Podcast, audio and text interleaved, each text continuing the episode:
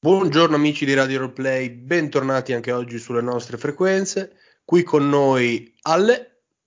No. Ok, lui non c'è. Allora qui con noi Albi. E co- cosa ci faccio qua? Da, co- cosa è successo? Perché sono qui con voi? Questa è una domanda molto plausibile, ci sta ma visto che vogliamo implementare quelli che sono i, i, triangoli, i tridenti, chiamateli come volete, le cose a tre, i trisom, che così siamo sul pezzo, eh, abbiamo coinvolto un altro dei nostri giocatori, eh, appunto Alberto, cui lasceremo parola per una piccola introduzione. E perché tu sia qui è una cosa che scopriremo anche noi stessi che ti abbiamo invitato nel breve periodo, speriamo, altrimenti improvvisiamo come al solito. Ok, ok. Vai pure, daci, daci, due notizie sulla tua esperienza ludica, ruolistica e mm. destra e sinistra. E Volevo fare una citazione di... storica. Chi sei, Vadi. dove vai, cosa fai? Un fiorino. Allora, per il fiorino mi devo un attimo organizzare perché non, non ne ho sotto mano. E chi sono? Sono Alberto, sono un ex e ritrovato giocatore di ruolo, ehm, ex perché ho giocato a qualche gioco di ruolo in età molto molto giovane, vi parlo dell'età più o meno tra i 14 e 15, forse anche un po' 16 anni, e a giochi di ruolo dei miei tempi e in particolare vi posso dire Girsa e Cyberpunk. E, ehm, ovviamente essendo un buon nerd e la passione per i giochi è passata altrove e ehm, nell'ultimo periodo direi nell'ultimo annetto circa non vado errato sì perché nell'ultimo annetto mi sono ritrovato con eh, questi giovani disperati e che mi hanno fatto tornare voglia di giocare di ruolo mm, ai giochi che a- avete già sentito nei precedenti podcast più o meno. Questo è quanto. Io sì, aggiungo solo che è stato bello ricevere la richiesta di tornare a giocare dopo, dopo, che ci avevi visto appunto giocare a noi giù al circolo, quindi le cose comunque sia vuol dire che in un certo modo le portiamo avanti, non dico come si deve, ma almeno creare le, la, la, voglia di provare a giocare dopo svariati anni a, di nuovo a un gioco di ruolo, insomma, secondo me è un buon punto avanti. Ecco. Perché è dare il cattivo esempio che porti la gente sulla cattiva strada. Esatto, l'erba cattiva non muore mai, vivatila. E detto questo, eh, insomma, hai citato due giochini che non sono mica robe molto leggere, ecco. Eh, cogliamo l'occasione un po', secondo me, con questa puntata di provare a fare, di tracciare un po' quelle che sono le differenze dei giochi degli anni, eh, i primi anni, chiamiamoli così, gli anni 80 e gli anni 90, e poi dopo vedere magari quelli che sono un po' più le differenze con quelle che sono le edizioni magari un po' più aggiornate, pensiamo alla quinta, pensiamo a robe del genere, e, e magari anche altri giochi totalmente diversi come quelli che possono essere gli ultimi eh, usciti negli ultimi anni. Ecco, ad esempio, so che a Play, non a Play, l'hai comprato a Lucca, eh, Fabula Ultima, insomma, è un gioco totalmente diverso da quelli che, che furono. Assolutamente sì, direi che proprio c'è un, una qualche era geologica di mezzo. Nerdamente parlando siamo completamente su altri piani. No, anche e... perché non c'era proprio il JRPG del tempi del... Più che quello, ehm, io penso di averlo vissuto a, più o meno agli albori del gioco di ruolo in Italia, parlo, perché mh, ho iniziato per caso a giocare a Girsa perché avevo trovato qualche ragazzetto di qualche anno più grande di me che giocava alle fiere, quelle dei paesini, e io ero completamente in fotta dal Signore degli Anelli perché al periodo avevo appena finito di leggermi il libro della trilogia e quando ho scoperto queste cose sono impazzito, è andato per la tangente. E mh, ho voluto provare a seguire un po' per quanto sono riuscito eh, questo genere di gioco che per allora era una cosa un po' fuori dagli standard, dato che di solito i nerd erano quelli che giocavano col Super Nintendo piuttosto che magari Street Fighter in sala giochi e poco altro, ecco. Tanto rispetto per aver letto la trilogia, a me è successa la stessa cosa, nel senso che anche per me il primo gioco che ho portato, è stato, cioè che ho, portato, che ho giocato è stato Girsa ed è stato perché ho visto le due torri eh, primo, tra l'altro, non ho visto il primo, la compagnia, degli della, la compagnia dell'Anello, ma ho visto le due torri come primo film della trilogia, non chiedete perché. Eh, poi da lì ho trovato un mio amico che giocava a Girsa, un mio compagno di classe, scoperto lì e abbiamo, da lì ho iniziato a nerdarci e è stata, stata la fine, ecco, mettiamola così. Per me Girsa è tipo dell'anteguerra per quanto mi riguarda, però so, cioè, da, sentendo anche in giro, è stato anche un percorso che molte persone hanno fatto, cioè più o meno quelli, diciamo, della vostra generazione eh, perché voi siete boomer maledetti. Eh, no, forse no, no, no, no. Però comunque siamo solo vecchi e basta. e molti è successo quello perché, cioè, effettivamente, chi, da chi, chiunque venisse dal libro, venisse comunque dai, dai film, il fatto di dire puoi portare quella roba lì e fare tu una roba simile a quella era effettivamente qualcosa di cioè mindfuck a tutti gli effetti, in positivo sì. però.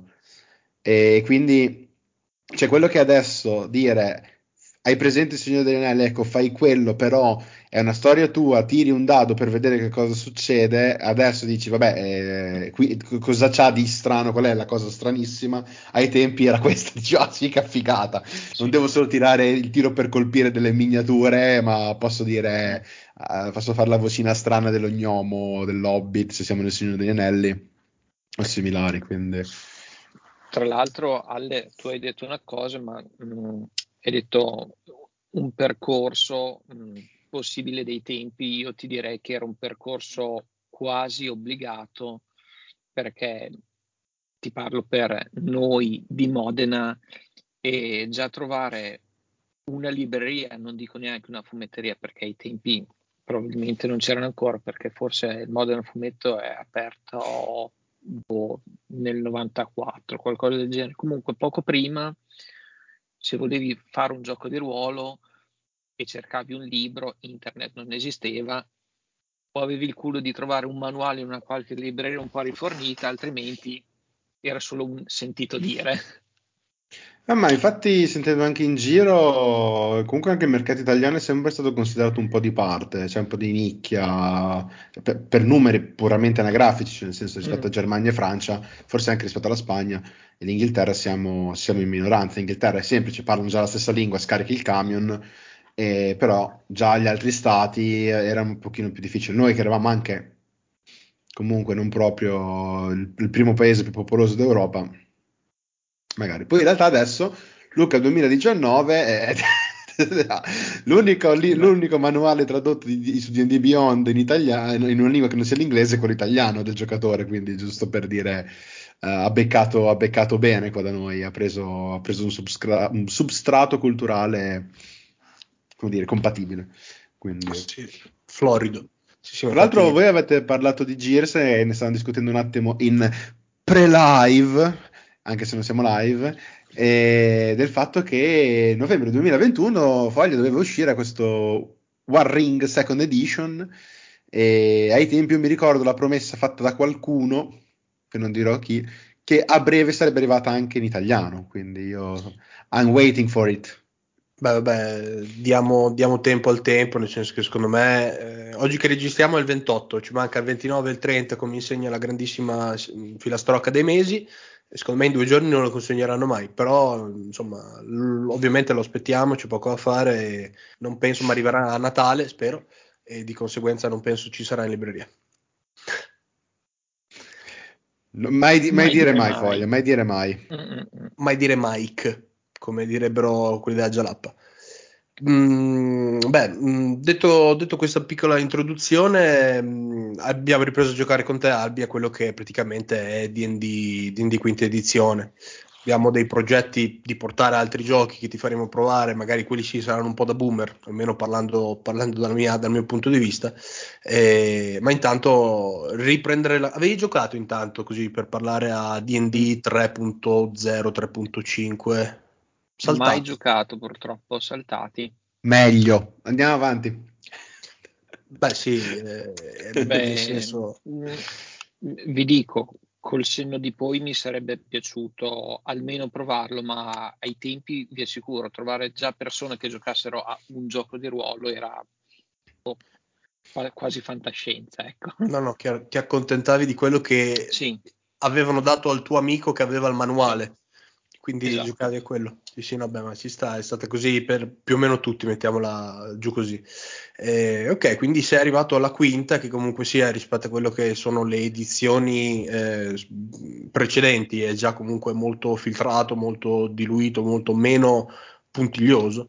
Eh, è un gioco che comunque sia, mh, parlo dal mio punto di vista, che arrivo anch'io da quello che è l'esperienza di Gears 3.5, Pathfinder, è un gioco comunque molto molto molto più leggero. Hai qualcosa da, da tu, insomma, esponisci la tua esperienza in un tema libero no. almeno quattro facciate. Allora, eh, doppia colonna. Eh, sì, allora. Eh, si va indietro qua, eh. Doppia colonna, eh, si va indietro. Allora, io non so quanto vi possa aiutare perché comunque gli anni passati sono veramente tanti. E ricordo però un, un, paio di cose che comunque tipo le classi dei personaggi erano relativamente poche e in Gears erano vincolatissime e penso forse come anche tanti altri vecchi giochi di ruolo cioè c'era l'elfo che lanciava le frecce e andava bene così e l'Hobbit aveva dei pugnaletti che facevano ridere i polli e via andare. E le meccaniche mi ricordo che erano un po' brigose perché bisognava tirare sempre sti dadi doppi perché andavano in percentuale, bisognava guardare sempre sulle tabelle per i riscontri ed era una roba che ci voleva non dico la laurea, ma il diploma e per un ragazzetto che eh, aveva forse appena iniziato le superiori magari era un po' complicato ti confermo, nel senso che anche anch'io la prima cosa che ovviamente mentre sei preso dalle, dall'enfasi del giocare a qualcosa di nuovo che puoi cazzo menare con il tuo nano quello che è il, l'orco di fronte, sei esaltato, esatto. non, non, ci fai sì. caso. Poi adesso ripensando ci dici cazzo però, cioè ogni volta che facevo un tiro il master doveva guardare la tabella, dirmi cosa dovevo sì. andare a tirare, ogni turno durava un'eternità. Se, se ci pensi adesso ti spari. Sì. O meglio. Sì, sì, sì, Secondo me adesso ci sono chi un po' vede quelle, quel gioco lì in maniera nostalgica, anche se mi sembra, interpretando un po' anche le ultime uscite, che il focus si sia spostato dal scopriamo che cosa succede in tutto, e forse un po' troppo in là si era andati, al eh, focus sulla storia, cioè il regolamento non è più il fine, ma è diventato il mezzo. Che poi questa interpretazione sia giusto o sbagliato, qui andiamo sui due poli, gioco e ruolo, lì secondo me va molto a periodo storico. C'è anche il caso che più avanti ci sia un'inversione perché comunque i periodi di gusti cambiano. Beh, insomma... sì, poi io mh, mm, vi dico, ho un buon ricordo del gioco, sarà stato proprio per quanto vi ho detto prima, cioè che ero infogliato al periodo del Signore degli Anelli e per me era vi, vivere dentro un sogno, era proprio un'avventura vera e propria. E non ho idea delle, delle meccaniche del funzionamento invece del, come si chiama, l'ultimo anello, l'unico anello? Eh, unico anello. Unico anello, non ho proprio idea di come sia strutturato, ecco. Cioè, Io stavo cercando nel frattempo il Gears su Drive-Thru RPG e non lo sto trovando non, non farlo. Se, se, ti vuoi bene, non, non farlo. Esatto. Una bella one shottina croccante. Ah, ecco, una cosa che mi ricordo invece di Gears è che c'erano un sacco, cioè rispetto ad ora era un, un inezio, però c'erano un sacco di avventure prefatte e tutte proprio ambientate nelle località storiche delle, dei libri e quello era molto bello. Oh, io ho una, una, domanda per voi tutti, così. Eh, il primo gioco di ruolo è stato, è stato D&D, più o meno, grosso, Sì. pop diciamo, no? Sì. E comunque il Girsa ripes- è comunque fantasy, tra l'altro fantasy tolkieniano. Lo stesso D&D pescava da Conan il Barbaro, Tolkien e un altro, ora non mi ricordo sinceramente il nome, cioè comunque il fatto che l'origine pop, chiamiamola così, anche se magari lo stai diventando solo adesso, del gioco di ruolo in quanto gioco fantasy, è Mm. sempre stato un dubbio che ho avuto, cioè perché il gioco di ruolo tendenzialmente è fantasy e che quello che non è fantasy è un'eccezione a questo. Esempio, Vampiri. Vampiri non nasce come gioco fantasy, nasce con delle vene fantasy, ma nasce in età moderna. Andando gi- andare a chiedere in giro un po' alla gente, senti sempre, a me è successo, quindi riporto una testimonianza diretta, dire sì sì, tutto molto bello, ma secoli bui era una spanna sopra. Eh, sì, però vampiri, secoli bui, medioevo con magia, casa mia fantasy. più o meno. Quindi mh, non- cioè, la, domanda voi, la domanda che volevo porvi è: secondo voi è nato prima l'uovo o la gallina? Cioè, è stato il fatto che il gioco di ruolo sia attualmente così tanto improntato sul fantasy perché i primi sono stati basati sul fantasy perché era in quel periodo storico, oppure perché invece c'è proprio un substrato che tende naturalmente al fantasy? Secondo me tende naturalmente al fantasy. E anche perché qu- quale bambino dei, te- vabbè, dei tempi, perché oggi è- viviamo proprio in un'altra epoca, quale bambino dei tempi non si sarebbe voluto impersonare in un arciere che con un, una scoccata di freccia prendeva l'orco a 100 metri di distanza o il mago che tirava la palla di fuoco, anziché, cioè, L'arciere che fa, che fa eh, skateboard sullo scudo al fosso di Helm, stavi dicendo, scusami. Sì, va bene. cioè, mh, si andava nella fantasia, quindi nel fantasy. mh, ne- nessuno voleva vivere un'avventura reale che poteva vivere con gli amici al parchetto, volevano qualcosa di più e quel qualcosa di più sfociava nella magia, nei personaggi più bizzarri come può essere un nano piuttosto che un orco. Secondo me il fantasy era proprio quello che volevano i bambini, gli adolescenti dell'epoca. Dal mio punto di vista nasce tutto, secondo me, che il gioco di ruolo deriva da quello che all'inizio era il wargame di miniature con cui facevi, nel senso facevi le schermaglie di mh, eserciti. Giocare il soldato che spara all'altro soldato, secondo me non era carino, avevano già delle, mh, dei regolamenti particolari dove potevi fare delle cose un po' più eh, elaborate rispetto al lancio della bomba o al tiro di fucile. Pensare di usare una palla di fuoco, è vero, non è eh, tanto diverso dall'effetto di una granata, se vogliamo, però era magari qualcosa di un po' più immersivo, un po' più eh, impressionificante, mettiamolo così. Da lì poi dopo ci hai abbinato di fianco quello che era un regolamento per eh, il mm, chiamiamolo downtime tra un esercito campa- tra una battaglia campale e l'altra. Mm, tutto nasce dal fantasy, forse proprio per il periodo storico in cui non dico sia nato, ma avevi dei riferimenti molto forti, sempre quello, Signore degli Anelli, che comunque sia, eh, se uno cercava un lavoro del genere, mh, è un po' più divertente forse impersonificare qualcosa che nella vita reale non puoi essere, cosa rispetto a Sì. quello che potresti tendenzialmente essere. Eh, poi, poi sei sempre lì. Mm, sta sempre ai gusti della gente, ecco, nel senso che eh, oggi come oggi ti vendono un po' di tutto, di qualunque cosa, oggi qualunque prodotto viene comunque considerato. Ai tempi probabilmente un po' perché era difficile prodursi, un po' perché era difficile fare conoscere perché di mezzi di comunicazione non è che tu ne avessi tanti. E I prodotti principali erano quelli spinti e appoggiati dagli editori, D&D, Tulu e poca altra roba e basta. Cioè, poi da lì che nasce il discorso dei giochi forgiti e robe del genere. Di cui prima o poi parleremo, ma non oggi. Ma non è questo il giorno. E allora adesso rilancio con un'altra domanda, eh, dicendo, secondo voi eh, il trend invece futuro?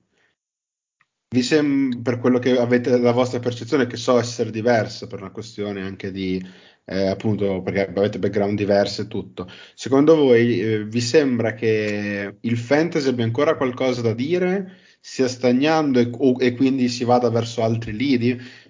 Faccio un esempio, sono cambiati un po' i riferimenti, quello che un tempo era il Signore degli Anelli come riferimento unico del fantasy tendenzialmente, ha dato poi origine a tutta una serie, adesso c'è The Witcher eh, che è stato un successo commerciale in ogni suo ambito, e sta tornando fuori il Signore degli Anelli perché 2024 la buon Amazon ha detto knock knock ci sono e poi c'è stato il Trono di Spade, è successo anche quello fantasy.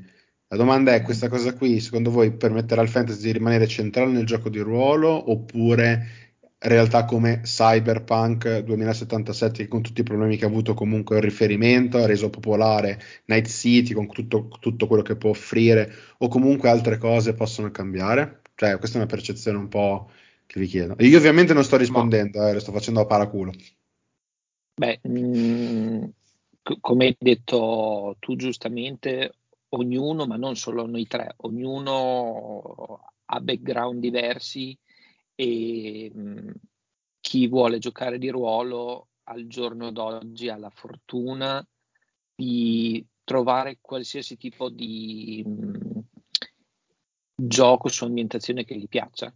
Cioè, fantasy classico, super classico come può essere D&D e cyberpunk che è uscito da poco in versione aggiornata, quindi mh, simil sci-fi, chiamiamolo, No, o... Cyberpunk proprio, perché comunque è stato talmente sì, forte aver creato un genere. Sì. E poi vi dico, Reduce da Lucca ho visto anche il gioco di ruolo di Alien, che mm-hmm. anche quello cioè, è un, un sci-fi, eh, né più né meno.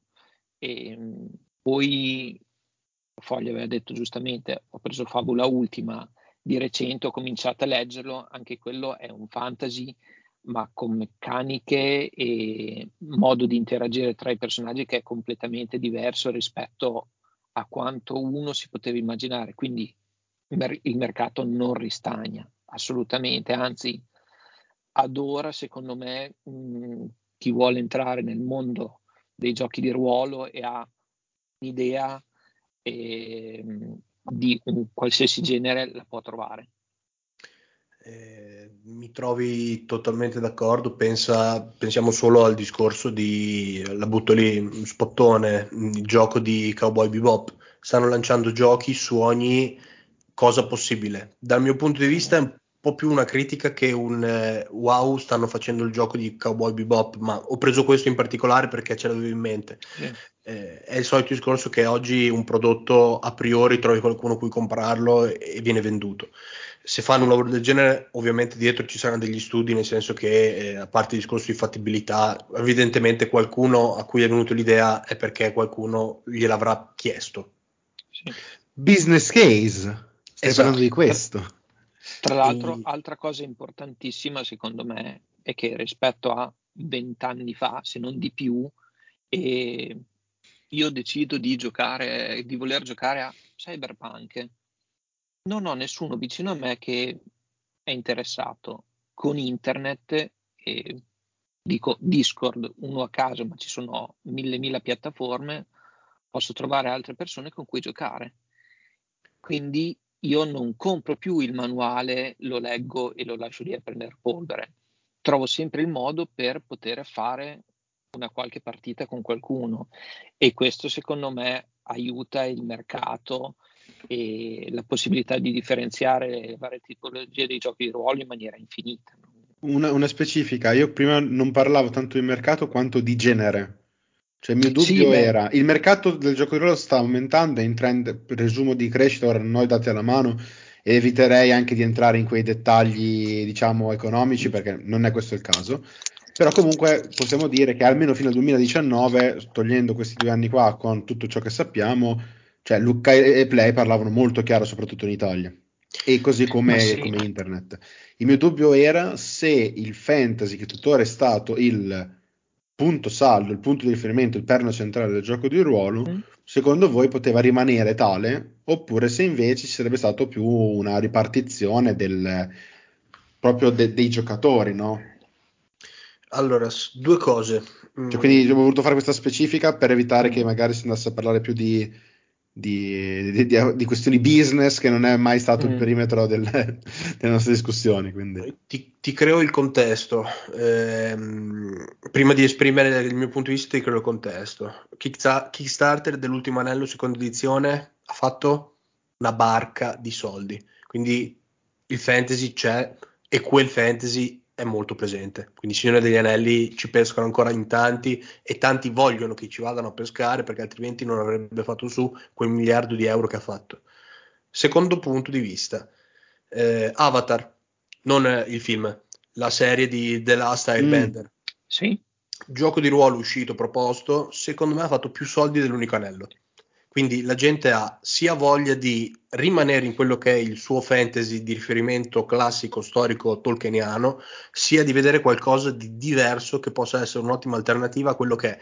Eh, poi vogliamo dire comunque anche la Serbender è fantasy perché c'è chi controlla gli elementi. Ah, sì. vabbè, sì ci sta, non lo, non lo paragono, non lo metto allo stesso piano di quello che può essere il Signore degli Anelli o eh, che possa essere... Non di... è un fantasy, eh, passami il termine, non è un fantasy britannico, non è un fantasy classico. Tradizionale. È, è un fantasy, cos'è, Giappone, cioè, più orientato, comunque più orientale, no? Sì, io, io, ho visto il film, non avrei mai voluto farlo sinceramente, però perché mi ha detto che la serie è molto bella, ma... Sì film non, non mi ha dato tanto. A me non era dispiaciuto neanche quello, quindi non, non ci vedo niente di male. No, era solo Comun- per dare il mio riferimento, cioè io mi immagino quindi questi che uno muove l'acqua, l'altro il fuoco, l'aria, la terra che vengono sui mm. muretti e poi ce n'è uno che fa, ah, ah io posso fare tutto, e dici ma come? Eh, ci sta. Eh, io nella mia testa ho Naruto e vorrei un giorno riuscire a sviluppare un gioco di ruolo di Naruto, quindi eh, non dico che non prenderò esempio da quello che può essere successo, ma magari una letta ce lo do e ci prendo, ci prendo spunto. Ecco. Però finendo il discorso del fantasy rimarrà ancora, sì, rimarrà ancora. Fantasy eh, è la base del gioco di ruolo, dal mio punto di vista. Poi, oggi come oggi, ci sono le più disperate cose.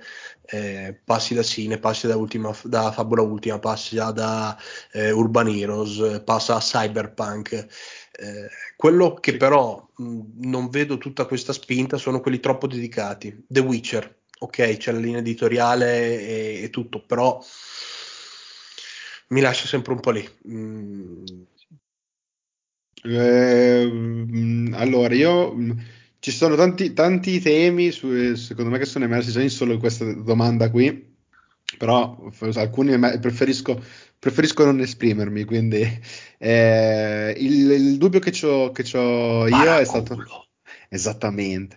Eh, fossimo, sta- se fossimo stati in tempi addietro avrebbero usato un altro termine che iniziava per demo e poi non vado avanti. Ehm, cioè, demo il, corcone. Corco, corcone, corco. sì. eh, No, eh, cioè, eh, era una sensazione che ho avuto anch'io, cioè questo nascere di tanti giochi che cioè, tanto che molto spesso quando si parla di sistemi alternativi automaticamente si sta dicendo tutto ciò che non è D&D, quinta per la, per, per la precisione, e compreso anche i giochi che vanno a ripescare le prime edizioni di D&D, eh, però che comunque sono una cosa diversa. Eh, fino a che eh, ci sono realtà come Critical Role che lancia una serie TV basata su Dungeons and Dragons e non ho, mi ricordo quanti fottuti milioni abbia fatto. E nonostante quello è arrivato Amazon e fa ti compro perché se ho capito bene questa è la storia della, della serie TV che faranno di Critical Role che io sto aspettando tantissimo. Lì è stato detto secondo me una cosa fondamentale cioè questo signori è, que- è il è il, lo strumento pop a cui vogliamo appoggiarci a livello economico e quindi questo lo spingiamo. Tutto il resto, per quanto interessante possa essere, rischia un po' di spartirsi tutto quello che non è legato a questo, a questo filone qua. E questo secondo me è palese nel momento in cui tu a qualcuno che magari si è avvicinato al gioco di ruolo gli, con quinta, gli vai a dire sai che esiste il gioco, non, non, non andare a giocare eh, la, la, mod diciamo di quinta che ti permette di giocare un altro gioco. Gioca direttamente il gioco originale. No. Perché? Perché conosco già il regolamento e perché poi comunque è quello che si vuole, in qualche modo ti spingono a giocare, ti spingono non i poteri forti, però in generale se la cultura si gioca prevalentemente quello, alla fine puoi trovare, come diceva Alberto, qualcuno online con cui poter giocare, come, ne, come vorrei fare tanto io, che ne so, eh, Ars Magica, no? Li trovi? No. Trovi campagna di quinta, qualche, qualche, qualche matto che dica qual, qualpagni qualcos'altro, però sì. Secondo questo... me se uno oggi vuole trovare da giocare qualcosa di particolare ce la può fare, nel senso che mh, ogni casa editrice ha un suo server Discord dove ci sono milioni di persone che bazzicano. Mh, il più è che dici ma davvero devo andare a giocare Ars Magica quando posso giocare una cosa di quinta senza sbattermi? Eh, io è la cosa che mi dà più fastidio, nel senso che perché devo giocare eh, quinta tutto, pensa solo Simbarum. Mm-mm, ne hai già parlato di quello. Scusa? Eh, ne hai già parlato di quello, cioè eh. divisio- quello è proprio divisorio. Lì magari viene un po' in aiuto il fatto che il sistema di gioco per alcuni non sia stato così liscio.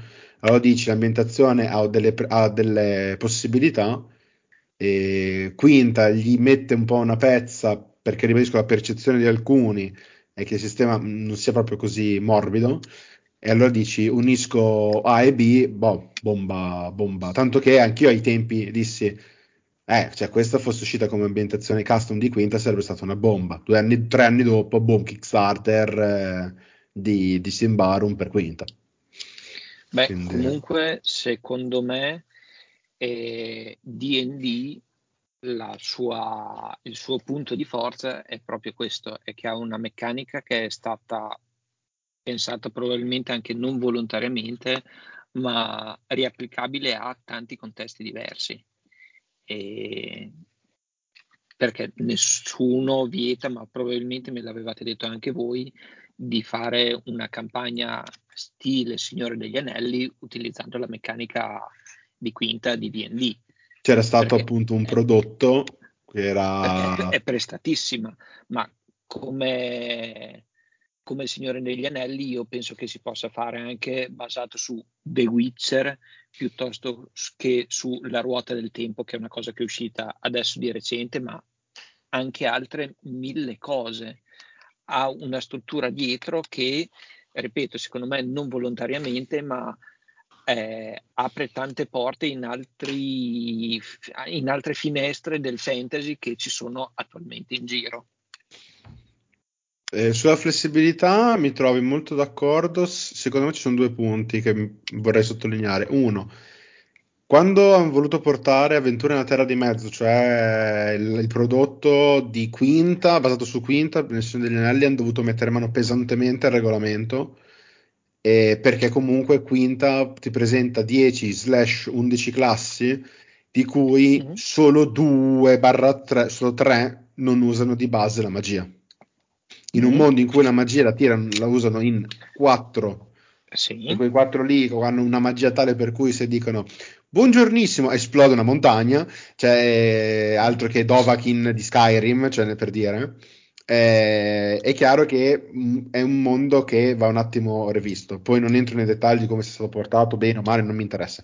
E, ehm, il, questo era, era il primo punto. Il secondo punto mi sono scordato.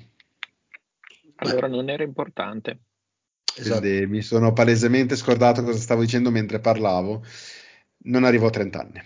Eh, esatto. Vedrai quando scavalli no, 30. Ci, ci, sono, ci sono arrivato io, quindi ci arrivi anche tu tranquillamente. no, e invece un altro che secondo me invece poi voi mi darete contro, io parlo sempre da profano e eh, dei giochi di ruolo, ma Cyberpunk e che nel suo insieme comunque funziona, che sia leggero o meno da giocare, io lo vedo un po' più complicato, riapplicabile a un altro contesto. Qui magari mi darete eh, torto. Mi è tornato in mente cosa stavo dicendo. Vai. Quindi forse vedo i 30. E quello che sto dicendo è che secondo me un grosso vantaggio che ha DD è che è forse uno dei pochi giochi che riesce a reggere nel medio-lungo periodo co- proprio nella serie, nell'avventura. Cioè, proprio perché comunque è abbastanza semplice, aggiunge poco. Ovviamente ha i suoi problemi, come chiunque abbia portato un personaggio over 10 ha, visto, però rispetto ad altri giochi eh, stiamo parlando comunque di acqua fresca. Cioè, sempre parla- rimanendo in casa Wizard, andando indietro di un'edizione e mezzo, ov- over 7, over 8 iniziava a essere letteralmente fantasy, proprio il solo personaggio era fantasy. Quindi, Ambientazione. Eh, sì, sì, sì, era talmente complesso. Cioè, era questo un po'. Io mi sono reso conto che giocando quinta eh, mi viene voglia di giocare qualcos'altro, ma tutto il resto che vorrei giocare non c'è nulla che mi faccia dire. Questa cosa qui diventa il sistema mio di riferimento. È una cosa a cui esco temporaneamente per dire ho questa voglia che mi è nata giocando quinta e poi torno in quinta perché tanto so che alla fine è lì dove vado a parare. E quindi zone. faccio. È, è la comfort zone, ma è una comfort zone fatta talmente bene che diventa difficile dire ne esco. Quindi, per- proprio per- anche per i motivi che diceva Alberto. In più, casi anche, anche italiani, se- tutti stessa casa, Journey to Ragnarok, eh, Historia. Cambiamo casa, andiamo in eh, Brancalonia, che abbiamo queste, ah, e adesso in uscita Dante's Inferno. Sono quattro fantasy completamente diversi. Completamente. E usano tutti comunque lo stesso sistema rivisto. Eh, il discorso, Albi, mi aggancio a questo qua che ha appena detto Ale, pensa come tutte le realtà eh, terze che adesso stanno lanciando fuori cose, lanciano fuori hack di D&D. Probabilmente la fanbase Sì. di D&D il regolamento lo conosce già e dice, ah beh aspetta dai, perché non giocare storia? Tac, prendi, hai già il regolamento base, cambi tre menate e riesci a giocare Sì. tranquillamente. E sei già pronto per fare una cosa completamente diversa.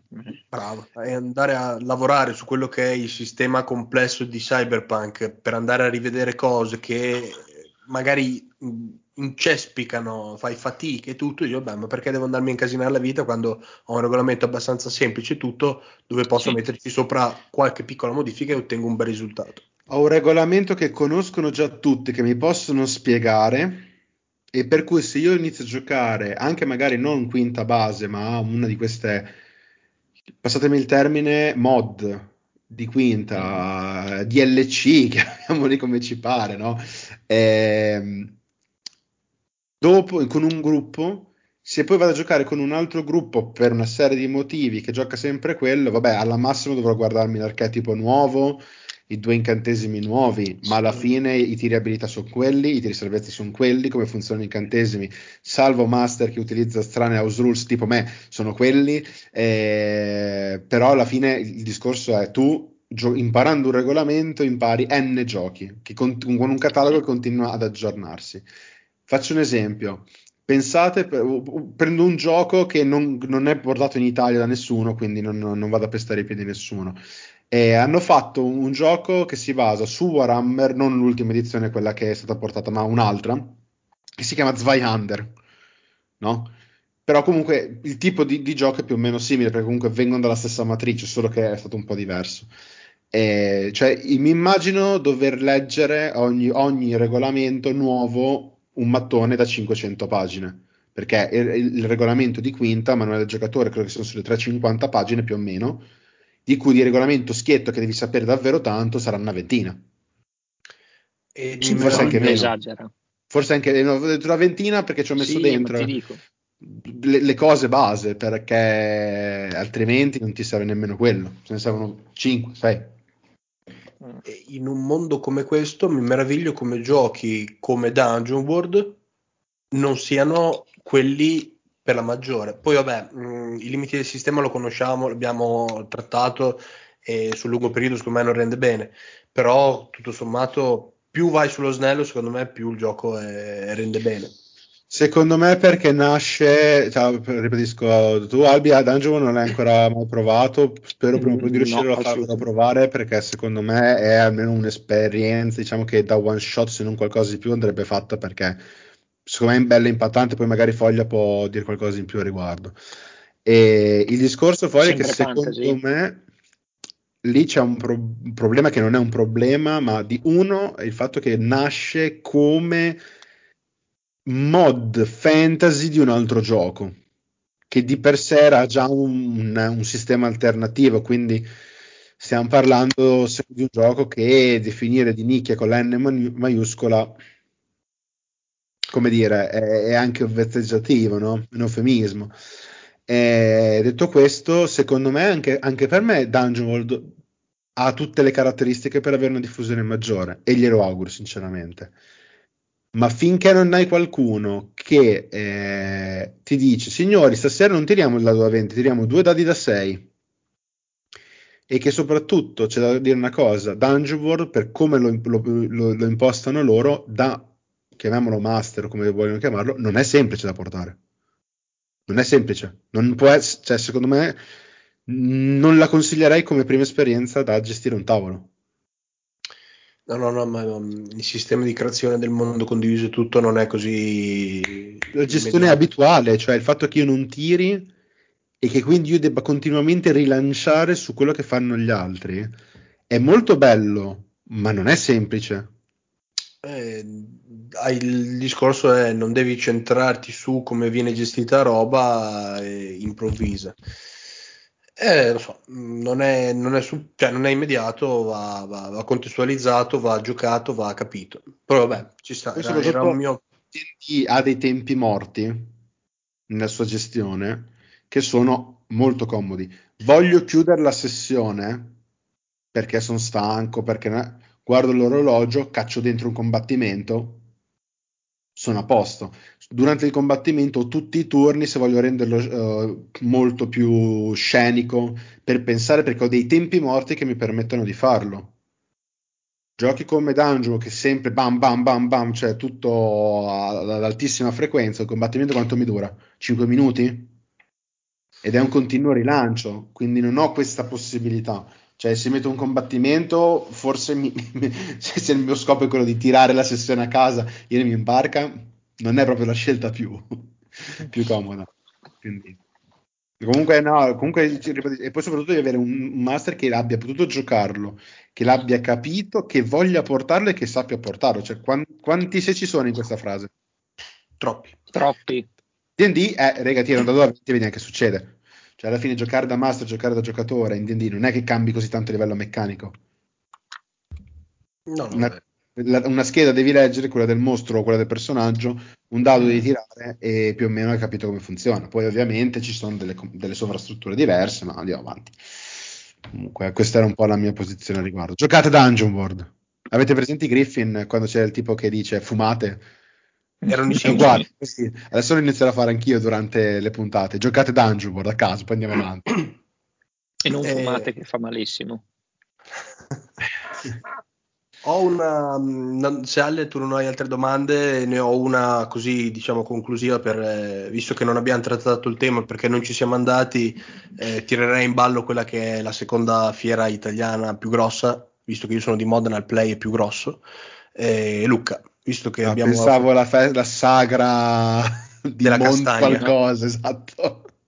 No, Mi aspettavo no. una roba del genere. Mm, visto che Albi a Luca ci è andato e ha fatto tutti i giorni, insomma, un, un piccolo parere così estemporaneo su come è stata la fiera, cosa si aspettava, cosa ha trovato e così. Eh, allora, vi dico quello che ho già detto a tanti altri che mi hanno chiesto come è stata questa Luca, è stata la Luca più anomala mai vissuta per eh, i mille motivi che tutti sapete, primo il Covid, e nonostante questo eh, vi posso dire che novità ce n'erano, non tante quante gli altri anni, e, editori ce n'erano un 80% e parlando strettamente per il discorso giochi da tavolo piuttosto che giochi di ruolo, i prodotti c'erano e c'erano tutti comunque. E infatti lì ho trovato gli autori di Fabula Ultima, ho avuto anche occasione di scambiare due chiacchiere con loro e, e anche loro giustamente avevano detto eravamo un po' titubanti, ma eh, Lucca è Lucca, mm, n- non essere lì è, è una grossa perdita. Quindi ci dovevano essere. Forse l'unica cosa magari non ehm, che mi ha fatto storcere il naso, ma a me personalmente, ma visto il momento, è più che plausibile è che non c'erano tante aree di gioco e demo piuttosto che gli anni precedenti. Ecco. Quindi magari uno che eh, era invogliato dal gioco di ruolo nuovo, il gioco in scatola, le aree di dimostrazione erano ridotte, boh, non dico a un decimo, ma quasi. Quindi fare una mini sessione introduttiva di un qualsiasi gioco di ruolo a cui uno è interessato era praticamente impossibile. Questo è quanto. Eh, io avevo proprio anche una domanda su questo, perché tu, fra l'altro, fra gli eletti che sono andati a Luca di quest'anno senza pagare 500 euro a biglietto giornaliero, eh, sono, io, io sono, sono convinto sia una balla quella cifra lì che ho visto, ma vuoi mai? No, no, non ho idea, sinceramente. Tu sei stato anche uno dei, degli eletti che Luca non è che ha deciso bene di farsi, farsi un giorno. Ah, l'hai, esatto, fatta, io... l'hai, fatta, mm, tutta. E da, io da bravo nerd, eh, oramai penso siano più di cinque anni che faccio tutti i giorni più uno o più due. E questo perché fa, faccio mia colpa, sono appassionato di tantissime cose e un giorno o due non mi bastano più per vedere tutto quanto, passando, cioè, partendo dalla Japan Town, games, piuttosto che giochi di ruolo, manga, anime, serie tv, e se uno vuole vedere tutto come me, e non ha tante alternative. Quest'anno poi che Lucca era ancora più sparpagliata, sarebbe stato impossibile farsi in uno o due giorni tutto, perché solo il Polo Fiere con la Japantown e il Palazzetto dello Sport, che sono aree molto esterne al centro di Lucca, risultava particolarmente complicato. E io vi dico, Lucca ci vado dal oh, forse 94-95, cioè ci vado da tanto. Io sono nato nel 94. Ecco, bene.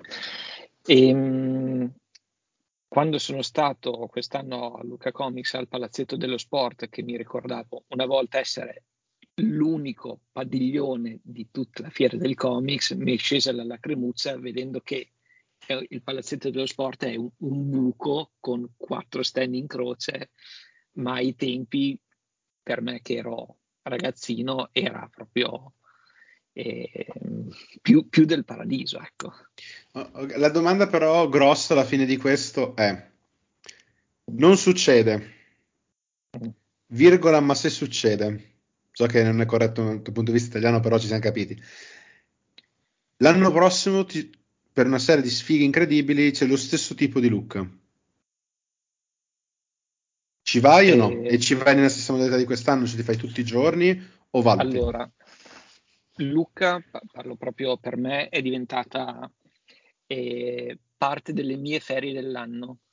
E questo perché mi piace moltissimo l'ambiente, vado con la stessa compagnia di amici da anni e noi la viviamo sempre come un'avventura, come se fosse un gioco di ruolo. Vediamo ruolo cosa è... troviamo oggi. Esatto. E, ehm, io vi dico, è stata riallocata in maniera non standard, non rispetto al solito, ma tutto quello che ho cercato l'ho trovato. Magari gli spazi erano più piccoli, non erano negli stessi punti soliti, me ne sono fatto una ragione, ho camminato un po' di più, ma ho trovato tutto quello che volevo. Comunque la risposta definitiva è sì, tornerò a Lucca l'anno prossimo, sì, farò tutti i giorni che ci saranno. Ok, domanda per foglia in chiusura. Stando a quello che ci ha appena detto Albi, eh, anche guardando la, la, la cartina no, che era disponibile online di dove erano stati ehm, disposti, cioè quello che prima era nel punto unico eh, che erano il padiglione Carducci che poi è stato sparpagliato, effettivamente un giorno per riuscire a fare tutto inizia a essere un po' tirato, o meglio, Mentre prima con la mattina o col pomeriggio ti riuscivi a smazzare di quel padiglione lì e avevi il resto del giorno per guardarti in giro, magari sto giro non hai più quel tempo lì. Secondo te questa cosa qui eh, porterà il fatto la gente a valutare di fare due giorni oppure la gente dirà no, io un giorno faccio Lucca e piuttosto non vado alla Japantown, non mi vado a vedere i fumetti, non mi vado a vedere qualcos'altro. Per come sono fatto io, un giorno mi basta e mi avanza, nel senso che in mezza giornata ho già fatto tutto. Eh, Japantown non me la sono mai filata, i fumetti non ne ho mai letto uno. Eh, quello che era intorno alle mura lo facevo, ma giusto perché speravo ci fosse meno gente rispetto al centro città. Ed era eh, sempre sbagliata come, come, ragionamento, era sempre sbagliato. Non ero io che lo muovevo, però insomma, dai, vabbè, andiamo, facciamo un giro sulle mura, maledetti bastardi. No, non so se, se, sarà. A parte che è difficile, difficilmente viabile il discorso dei due giorni perché eh, sappiamo che in quei periodi lì si sentono chi ha gli hotel, chi ha gli appartamenti è autorizzato a incularti una barca di soldi perché c'è Luca Comics e ci sta. Ma è così per tutte le fiere di tutto il mondo. E, e, che, e, che, fai? Un, uno zero in più non ce lo metti al prezzo? Eh no. E così, ma dipende, sai, io son, essendo di Modena play tre giorni, se riesco me li faccio volentieri, nel senso che uno vado, guardo, mh, mm, cerco tutte le cose un po' più particolari, compro, porto a casa. Secondo giorno è un altro, vabbè, ma dai, recuperiamo, proviamo qualcosa e l'ultimo giorno giochiamo tutto il giorno. Eh, me la sono vissuta così un paio di anni, poi l'ultimo giro con il Covid e tutto, non, un po' sono, come si dice, demotivato. Però sai, lì è, vai sempre sul, sull'ambito dell'opinione personale, di come è meglio fare, di cosa, di cosa vuoi fare. Eh, francamente, immagino che un giorno mi basti, mi avanzi. Ok, ok, beh, direi che siamo arrivati alla fine di questa puntata uh, Jumbo, la chiameremo così. Ho già il nome della puntata, la chiameremo Back in the Days. Back in the Days, va bene, aggiudicato. Spoiler. No, tanto la taglio. E, ehm, vabbè, approfittiamo per ringraziare Albi. E, Grazie a voi che mi avete invitato. Ci mancherebbe. Sai che quando possiamo lo facciamo ben volentieri. E, grazie agli ascoltatori, eh, rinnoviamo i nostri profili social, nel senso che ricordiamo di averli, sfruttateli, chiedeteci cose che tanto non vi rispondiamo come facciamo di solito. Grazie, arrivederci.